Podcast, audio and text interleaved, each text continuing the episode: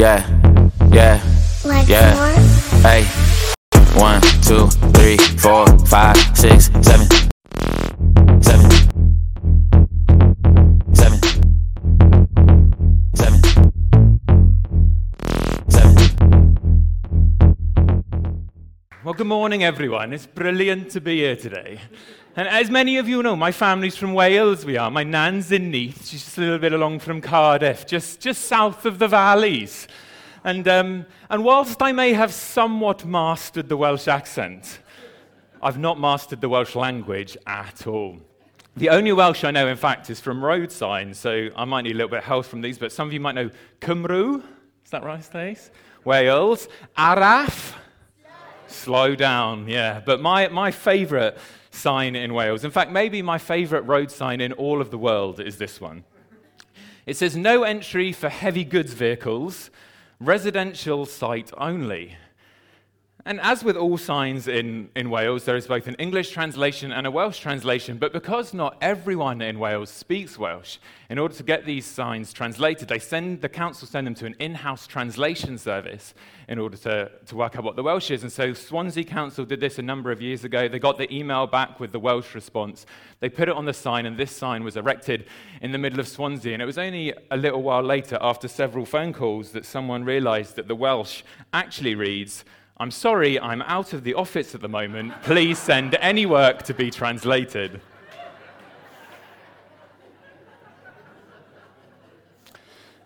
Signs are really important. Understanding them is really important. Um, but it's not just road signs. Many of you will have seen this week the start of the Conservative leadership contest. And we have various candidates, don't we, who are trying to, to sign, give a sign of what kind of leader they're going to be. They're trying to make a signal via a policy or, or a position of what kind of prime minister they will be.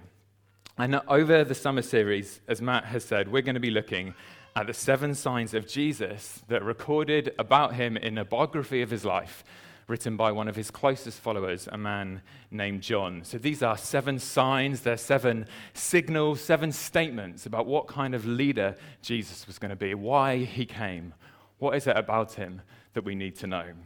John finishes his biography by saying these words Jesus performed many other signs in the presence of his disciples, which are not recorded in this book. But these are written that you may believe that Jesus is the Messiah, the Son of God, and that by believing you may have life in his name. Something about these stories, these signs have been chosen so that we who read this letter, this biography, may, may believe in Jesus, that we may trust him, that we may follow him, and in doing so, we might have the life that Jesus has made us to live. Now, our mission statement as a church is to help people know God, to believe in his name, to follow him, and then to find freedom, to discover purpose, to make a difference. And that's why we are looking at these signs. It's my prayer for all of us as we go through it. And I want to invite you to come and see what Jesus is about. Invite your friends, invite your neighbors, anyone, Farnborough, Camberley, surrounding areas. Let's gather together and come and see what Jesus is all about. Just like those in the Tory party candidates uh, contest, um, the first sign matters a huge amount. We know very early on what these candidates are all about because of the first thing they say or the first thing they did. So, what is Jesus' first sign? Where are we going to start today? Is it in the temple? Is it a great feat of nature? Is it a prolific act of power? Actually, Jesus' first sign is at the wedding of Cana. So, we're going to read this story together and then we're going to go through it and see what we think um, John is telling us about Jesus. If you've got your Bibles, please feel free to turn to John chapter 2, um, but I'm going to read the words as they appear on the screen. So, on the third day, a wedding took place at Cana in Galilee. Jesus' mother was there, and Jesus and his disciples had also been invited to the wedding. When the wine was gone, Jesus' mother said to him, They have no more wine. Woman, why do you involve me? Jesus replied, My hour has not yet come. His mother said to the servants, Do whatever he tells you. Nearby stood six stone water jars, the kind used by Jews for ceremonial washing, each holding from 20 to 30 gallons. Jesus said to the servants, Fill the jars with water. So they filled them to the brim. Then he told them, Now draw some out and take it to the master of the banquet. They did so, and the master of the banquet tasted the water that had been turned into wine. He did not realize where it had come from, though the servants who drew the water knew. Then he called the bridegroom aside and said, Everyone brings out the choice wine first, and then the cheaper wine after the guests have had too much to drink. But you have saved the best till now. What Jesus did here in Cana of Galilee was the first of the signs through which he revealed his glory, and his disciples believed in him. This story starts with a crisis, and I'm sure that many of you have experienced moments of crisis in your life when that, that heart sinking feeling, when you're, when you're given some news or, or something happens and you think, gosh, that, that's not the way I expected it to be. I remember one moment in my life Twickenham Stadium, Rugby World Cup 2015. It was England versus Australia for a place in the quarterfinals. This was England's home World Cup. It was the first time I'd been back at Twickenham since I was a young boy, and I remember the excitement. England were going to win the tournament. It was, it was on our home turf, but slowly Australia dominated this match, and England had people sent off, and we missed scoring opportunities. And I remember 20 metres in front of me as I was in the corner, Australia crossing with a few minutes to go, and my heart sank. I knew that it was over. The infamy of being knocked out of your home World Cup when you were expected to win. Many crises, of course, go more, are more significant. This is Rachel and I at our wedding. Yeah, I know. Uh, can you believe 15 years ago we look so the same, right? well, one of us does, yeah. Um, but, but this was our wedding cake. Um, I'm not a huge fan of wedding cakes, so we had a tiered strawberry pavlova. And, um, and we ran out on our wedding day, which was a bit of a disappointment for us because we didn't get to taste any, but it wasn't the end of the world. Um, in this story, the crisis is much more significant. Um, the, two, the two people getting married were likely, um, were likely teenagers, and this was their wedding day in the village of Cana. Ca- Cana today is a bustling town in the Middle East, but but in the first century, it was a tiny little village, so much so that you notice in the first verse that John actually has to tell people where it is. It's Cana in, in Galilee, by the way. And so this was a big event. This was the wedding. The whole of the village would have been invited. The wedding would have lasted about a week. And so when you get halfway through the wedding and wine is running out, that's, that's really significant. More than that, it's, it's probably also the case, historians think that this couple may well have been sued or, or charged a penalty for not completing their wedding. The fact that they run out of money was not just going to cause great embarrassment and shame to their families, but they were going to have to pay a financial penalty for it. And you can imagine this moment happening.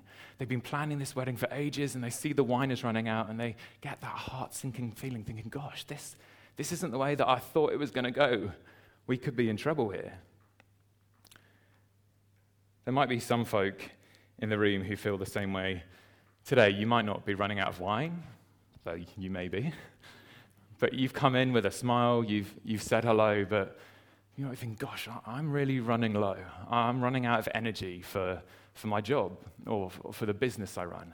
You're thinking, gosh, how am I going to get through the next few months? Maybe you're running out of motivation for a marriage. You had certain hopes and dreams about what a marriage would look like, and you're thinking, gosh, I, I just can't have that conversation any more times. Maybe you're running out of ideas parenting children I know that feeling. I've got four of them. I had all sorts of ideas about what kind of dad I would be and what kind of parenting strategies we would use. Running out of ideas, I feel like, some of the time. Maybe it's your faith. Maybe you once followed Jesus so passionately, but now you're feeling like you're running out of desire for him. Whatever it be job, marriage, faith, our health, our parenting. You could be sitting here this morning thinking, gosh, I feel like I'm running low. I think, I think I could be in trouble. I think we could be in trouble. Let's have a look how Jesus responds to this young couple. When the wine was gone, Jesus' mother said to him, They have no more wine. Woman, why do you involve me? Jesus replied, My hour has not yet come. His mother said to the servants, Do whatever he tells you. In my family, growing up, we called each other lots of different names, some of them that I probably shouldn't repeat on the stage. I called my mum Mummy, Mum, Mama, now it's Julia or Jules occasionally. But the conversation that never ever happened in our house was Morning, Tim. Morning, woman. I get home from school. Woman, what's for dinner today? Woman, can you take me to the bus? Like, it's, it's a strange phrase to use, isn't it? It kind of, it jolts. Actually, Jesus uses it again in a couple of chapters' time when he's speaking to the Samaritan woman at the well. He says the same woman.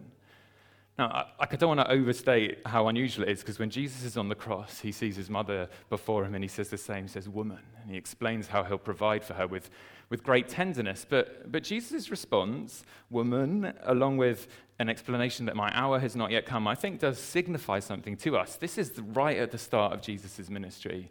He spent 30 years in his, in his family home. And now he's called his first disciples and he's beginning the long road to Jerusalem, where one day he will die. D.A. Carson puts it like this He says, We must not avoid the conclusion that Jesus, by rebuking his mother, however courteously, declares at the beginning of his ministry his utter freedom from any kind of human advice, agenda, or manipulation. He has embarked on his ministry, the purpose of his coming, his only lodestar, his heavenly Father's will. And as I've been preparing this week, on the one hand, I've been really encouraged and excited about the miracle that we're about to see, but I've also been challenged by this too. Sometimes when I think about my faith, I think, oh, I've got a great job and family and these leisure activities, and isn't it good? I've got faith too, and this all comes together. And I'm so glad that I invited Jesus into my life, that I invited Jesus into my heart. And actually, sometimes I think Jesus never asked to be invited into my heart. The way that he called was said, Follow me. Right, further up on this page, if you're following in your Bibles in John chapter 1, he calls the disciples. He doesn't say, Can I come and be a part of what you're doing? He says, Put down your nets, follow me. And there have been moments in my life where I feel like I've really embraced that. When Jesus was, was in the driver's seat, and it was sometimes scary, and it was sometimes tiring, and it sometimes felt like we were giving up a lot, but gosh, it felt so good to be doing the thing that Jesus made me to do but then there were moments as well where I got distracted. I thought, oh, Jesus, can I just take the map back for a little bit? Because I'd quite like to go and pursue this for a little while, and I'd quite like to do this, and I'd quite like to do that. And there are, of course, different things that Jesus calls us to at different times. But I want to encourage you this morning if, if you're here and you think, I might have been following Jesus for a long time, but in all honesty, he is not in the driver's seat of my life right now. I want to encourage you, maybe this could be the morning when you let go of the wheel Jesus loves you. He's got such a wonderful plan for you. He, he's got the best at mind for you. He wants you to live the life that He made you to live. He said that He came so that you could have life in all of its fullness, both here and in the age to come. Jesus says, Follow me. Maybe you could look back on this Sunday in a few years' time and think, Gosh, yeah, that was a morning when I said, Yeah, Jesus, take back the wheel. Jesus, I'm going to follow you. And look, gosh, what's happened since? I've been up and I've been down, but it's been so good to follow Him. It's not always easy, not always obvious why Jesus asks us to do what he asks us to do. This is the next part. His mother said to the servants, Do whatever he told you. What does Jesus say? Nearby stood six stone water jars, the kind used by Jews for ceremonial washing, each holding from 20 to 30 gallons. Jesus said to the servants, Fill the jars with water. And so they filled them to the brim. So there's no particular evidence at this point that Mary knew exactly who Jesus was, that she was expecting him to do a miracle, but Jesus had been with her for 30 years. She, she trusted him, she trusted him to resolve this situation. And so she says to the servants, Do what he says. But what he says to the servants is very unusual. Right? The situation is, We've run out of wine. Jesus says, Got it. Go and fill up those water jars. I think if you were a servant, you'd be like, right, Jesus, kind of hear what you're saying, happy to give that a go, but it's the wine that's the problem, not the water. Yeah, go and fill up the water jars. You might feel that way sometimes in your life. Jesus, you're praying for something, you're looking in the Bible to try and get some guidance, you feel like God's saying something to you, like, well, God, that's not really the thing that I was praying about. It's not the kind of thing that I was expecting you to say. Why does Jesus do it in this particular case? Well, actually, if you look over the next few weeks, we'll see this, but in this early part of John, Jesus takes a number of these kind of Jewish customs or rituals and he redefines them around himself. So later on in chapter 2, we see Jesus redefining the temple. The temple was the place in the first century where you went, if you wanted to know God, if you wanted to know peace with God, you would go to the temple, you would clean yourself, you would come before Him. Jesus says, destroy this temple, referring to Himself. He redefines the temple in himself. He says, if you want to know God, if you want to know peace with God, that's no longer in a building, but you find it through a person, through me. Chapter 4, Jesus says the same to the Samaritan woman. She's asking about where we worship, and he'll say, You no longer worship on the temple, no longer in the mountaintop, but those who worship will worship in spirit and in truth. And I think the same thing is happening here. I think he's saying that this couple will become pure and clean. Their shame, their embarrassment, this debt that they owe will be taken away, not because of anything that they can do, but because they will come to Jesus. Jesus is the one that will do it. The early Christian leader Paul says something similar to his apprentice Timothy. He says, When the kindness and love of God our Savior appeared, he saved us, not because of righteous things that we have done, but because of his mercy. He saved us through the washing of rebirth and renewal by the Holy Spirit, whom he poured out generously through Jesus Christ, our Savior for you looking back over the last few months, you're thinking, gosh, I don't, I don't really know what I've been doing. I don't know if I've been following Jesus. I don't feel like I can come before him. I want to encourage you this morning as we respond, come back to Jesus. Not because of, you're going to be able to pull your bootstraps, not because you're going to be able to convince him that actually you were all right all along, not because of any promise that you can make about things going to change. But come back to Jesus, who came to rescue us. Verse 8 Then he told them, now draw some out and take it to the master of the banquet. So they did so. And the master of the banquet tasted the water that had been turned into wine. He did not realize where it had come from, though the servants who had drawn the water knew. Then he called the bridegroom aside and said, Everyone brings out the choice wine first and the cheaper wine after the guests have had too much to drink, but you have saved the best to last. So the wine is brought before the, the master of the banquet, the host, the one who's responsible for making sure that this party continues. And when he does, this young couple are saved, right? Their embarrassment, no shame. More than that, it's not just, not just that they don't receive shame, but they receive a great honor. The master of the banquet calls the groom to him and says, Gosh, most people do it this way, but you have saved the best till last. What a guy you are. No financial penalty that they have to pay, possibly even a great financial gift because there would have been so much rich wine left over at the end. And what Jesus did here in Cana of Galilee was the first of the signs through which he revealed his glory. His disciples believed in him. And this, I think, is the key verse. This is key to unlocking the passage. This is the first of Jesus' signs, the first of signals, the statement of intent. And why did he choose this one? Why not something more public? Why not something more grand? As we just read, most of the people in the wedding didn't actually realize that Jesus did this. Those that did realize might well have forgotten by the morning.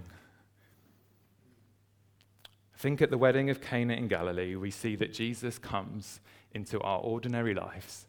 He comes to a party, he comes to a wedding, and with compassion, he saves this young couple.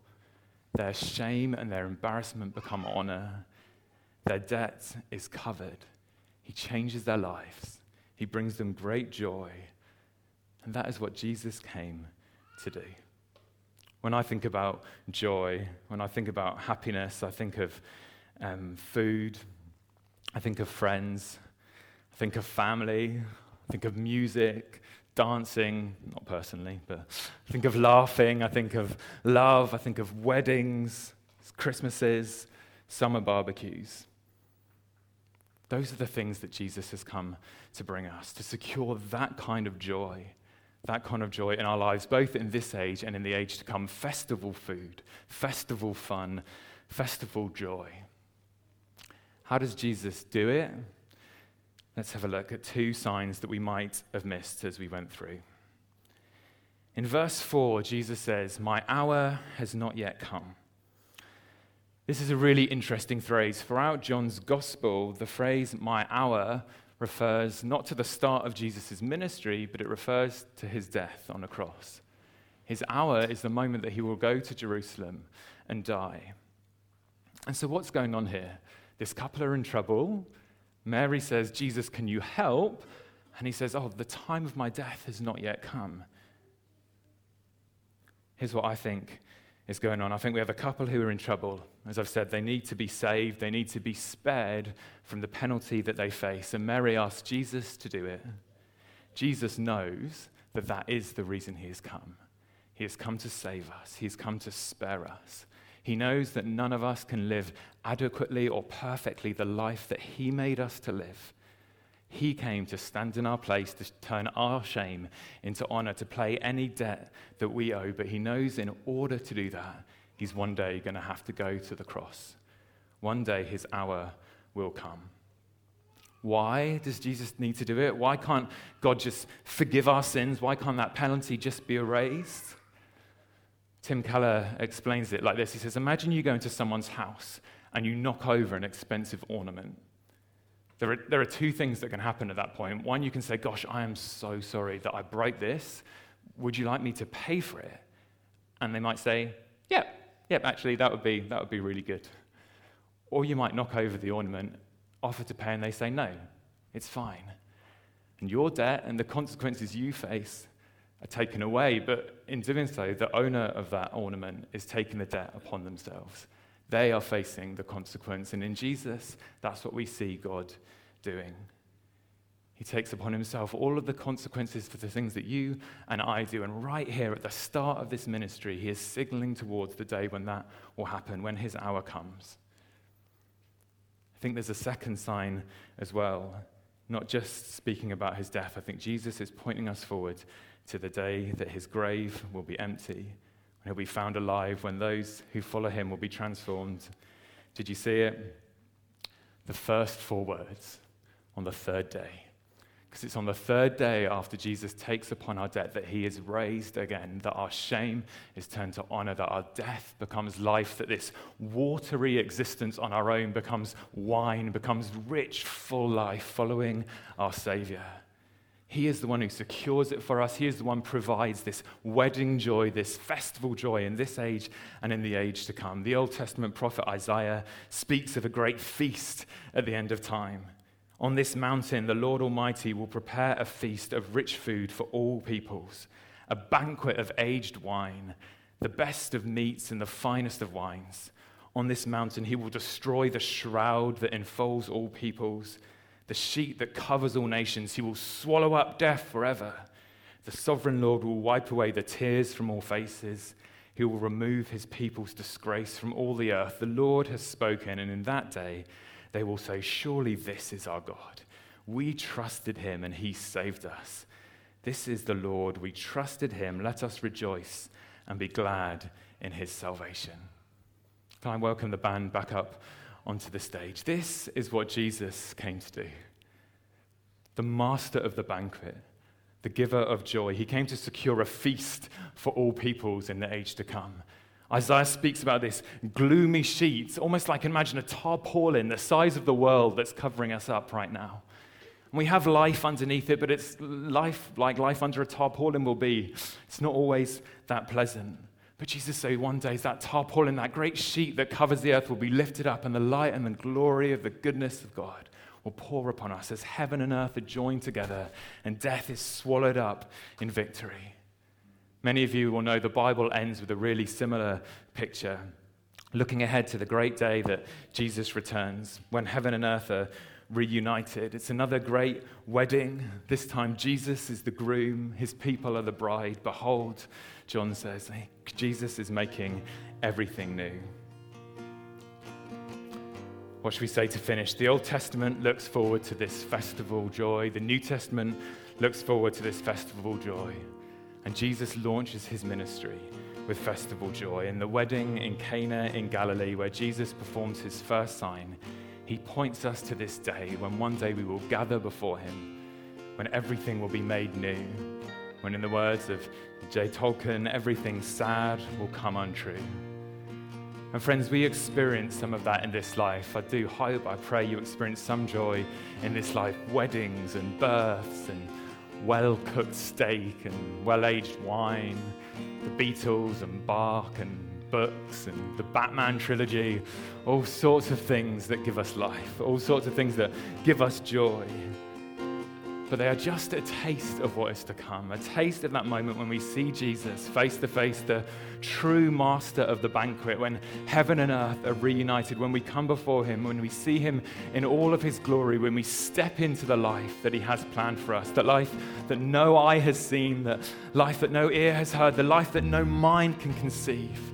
He's preparing for those who love him. And we too, like the master of the banquet, will stand before him on that day and say, Jesus, you have saved the best until last. Let's stand together this morning and worship him.